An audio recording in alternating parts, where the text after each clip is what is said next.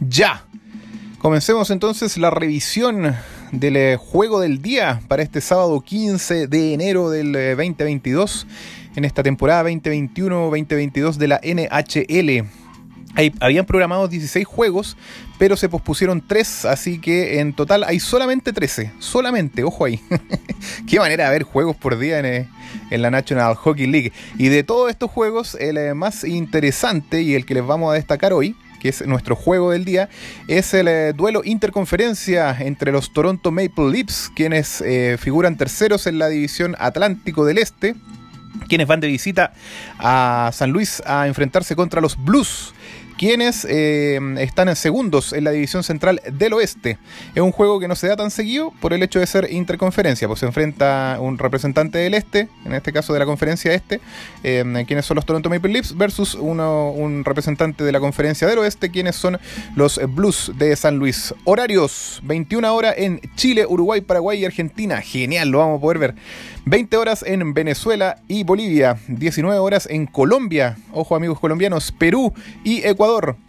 Buen horario también para esos países. Y a las 18 horas siempre en México, que tienen la mayor facilidad, siempre alcanzan a ver la mayoría de los partidos de la NHL. Así que eso, veamos cómo llegan estos dos franquicias a este match. Los de Toronto, los Maple Leafs, de sus últimos 5 juegos han ganado 3. Uno a los Senadores de Ottawa, a los Oilers de Edmonton y a los Golden Knights de Las Vegas, que es también otro equipo fuerte, líder de la división del Pacífico, de hecho. Así que frente a un equipo líder, los Maple Leafs dieron cara y los derrotaron. Así que buen dato para tenerlo en cuenta para esta noche, porque frente a los equipos fuertes están ganando.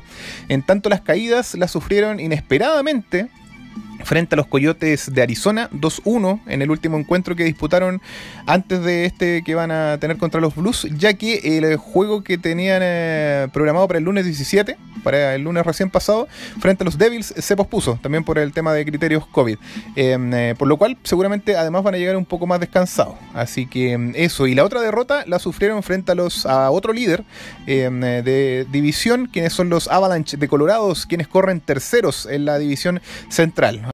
Veamos ahora a los Blues de San Luis. Ellos vienen de una muy buena racha de sus últimos 3 encuentros ganados frente a los Washington Capitals, equipo fuerte, terceros en la Metropolitana. También le ganaron a los Dallas Stars y el último triunfo lo tuvieron frente a los Kraken de Seattle, este nuevo equipo que se integró en esta temporada a la NHL. Y previo a esos 3 juegos habían caído frente a los Pingüinos de Pittsburgh y le habían ganado a los Wild de local. En San Luis cayeron en este caso los Blues, así que también un punto importante, quizás un punto a favor para los de Toronto a considerar, porque los de San Luis también caen de vez en cuando frente a en su domicilio, y en este caso cayeron con un equipo que hasta hace poquito era bien fuerte, que eran los Wild de Minnesota, que ahora están en zona de wildcard, pero con unas ganas inmensas de retornar, en este caso, a la zona de clasificación directa que le quitaron los Kings de Los Ángeles, quienes están disfrutando de ese puesto ahora. Y digo que están con ganas los Wild de volver, y aquí un paréntesis, nos vamos a salir un poquito de lo que nos reúne en esta cápsula, porque ayer, en el juego recomendado que les dejamos, le ganaron 7-3 finalmente a los Ducks. Se cumplió la profecía que dijimos, que seguramente iban a ganar los Wild, y por hartos goles, porque están bien goleadores, así que finalmente eso, pues le ganaron 7-3 a los Ducks, y esa balanza que tenían de 9 juegos ganados versus 1 apenas de los Ducks, ya la terminaron de dar vuelta completa, y ahora son 10, los últimos 10 juegos los han ganado los Wild, así que una paternidad absoluta frente a los Ducks. Ya, volvamos entonces a este juego recomendado para hoy, sábado 15 de enero.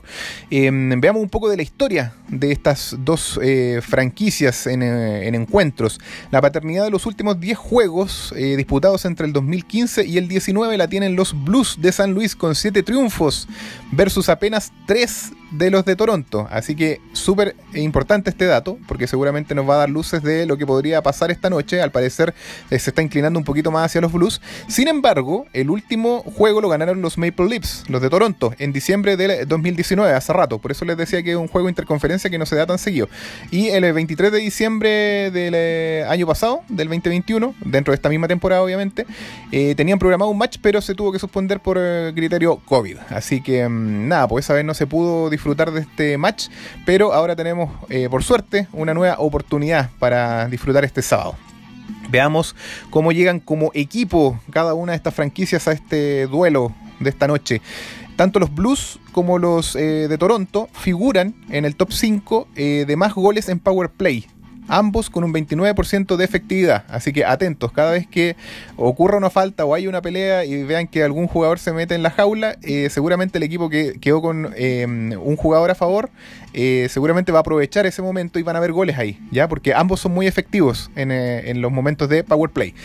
Es el otro punto importante también como equipo. Los Blues llegan como el quinto equipo con más goles por juego, promediando 3.41, así que seguramente los Blues van a estar intentando hartos goles, y digo intentando porque los de Toronto tienen la suerte de, bueno, y no solo la suerte, esto también se trata de trabajo duro, pero seguramente no le van a hacer tan fácil la vida a los Blues, que van a intentar anotar, ya que ellos se encuentran como uno de los equipos con la portería más sólida de la NHL, ya que cuentan se encuentran como liderando, o sea, dentro de los líderes de la categoría de equipos con menos goles en contra, promediando 2.49 por partido, lo cual los tiene en el tercer lugar de esta estadística. También figuran como segundos en porcentajes de atajadas, con 92.4% de tiros interceptados, y quintos entre los equipos con más blanqueadores, es decir, triunfos sin recibir goles en contra, acumulando 5 de cara a este match contra los Blues. Así que no les va a resultar nada fácil a estos goleadores Blues, que se encuentran quintos, como les dije, en el top 5 de los equipos con más goles de la NHL, porque se van a encontrar con una portería muy muy sólida de un jugadorazo. Y de hecho ahora vamos a pasar, para terminar ya esta cápsula breve, a revisar los jugadores a los cuales hay que estar atentos. Partamos de hecho por Toronto y su arquero, uno de los mejores porteros de toda la NHL, que los tienen encumbrados, como vimos, a los Toronto Maple Leafs. Entre las porterías menos batidas, hablamos del señor Jack Campbell, tremendo arquerazo, quien figura segundo en la estadística de menos goles en contra, con apenas 2.02 por juego.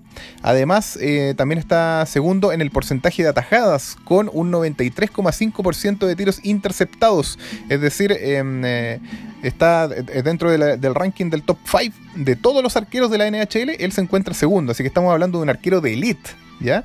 Y por si esto fuera poco, además figura como el tercer arquero de toda la NHL con más juegos ganados, acumulando 18 para esta noche. Así que, insisto, va a estar difícil para los Blues, por muy goleadores que anden y por muy de local que estén, van a estar frente a uno de los mejores arqueros de la NHL, que es el de los Toronto Maple Leafs. Y siguiendo con Toronto, también hay que estar atentos a su central número 34, Austin Matthews, quien se encuentra como el tercer jugador más goleador de toda la NHL.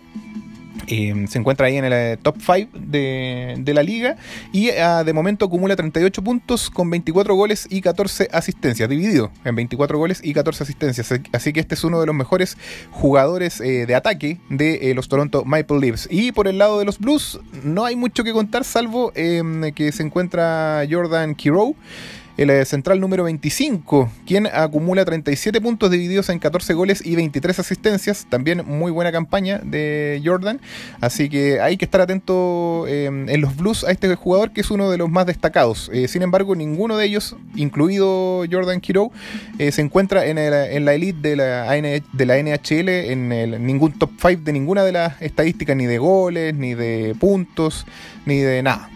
Así que ahí hay una diferencia. Va a estar súper interesante este partido finalmente, con todo esto que revisamos, porque por un lado hay paternidad por parte de los Blues, y vienen jugando bastante bastante bien, como vimos, con una buena racha los Blues, pero los de Toronto tienen muy buen arquero y además tienen un jugador en el top 5, así que nada, 100% recomendado y muy atento a los power play, como les dije, porque van a estar ahí seguramente anotando hartos goles y aprovechando cada vez que tengan ventaja, así que no les va a convenir mucho agarrarse a combo ni hacer falta a ninguno de estos dos equipos, porque son bien letales a la hora de quedar con un jugador extra. Eso sería entonces, y ya nos encontramos, creo, a ver, veamos, para mañana domingo, le aviso al tiro, no hay ningún juego recomendado, no hay juego entre equipos líderes, pero para el lunes sí, así que el lunes volvemos con una cápsula y mañana seguramente a ver los playoffs, ya meternos de cabeza a mirar los playoffs de la NFL.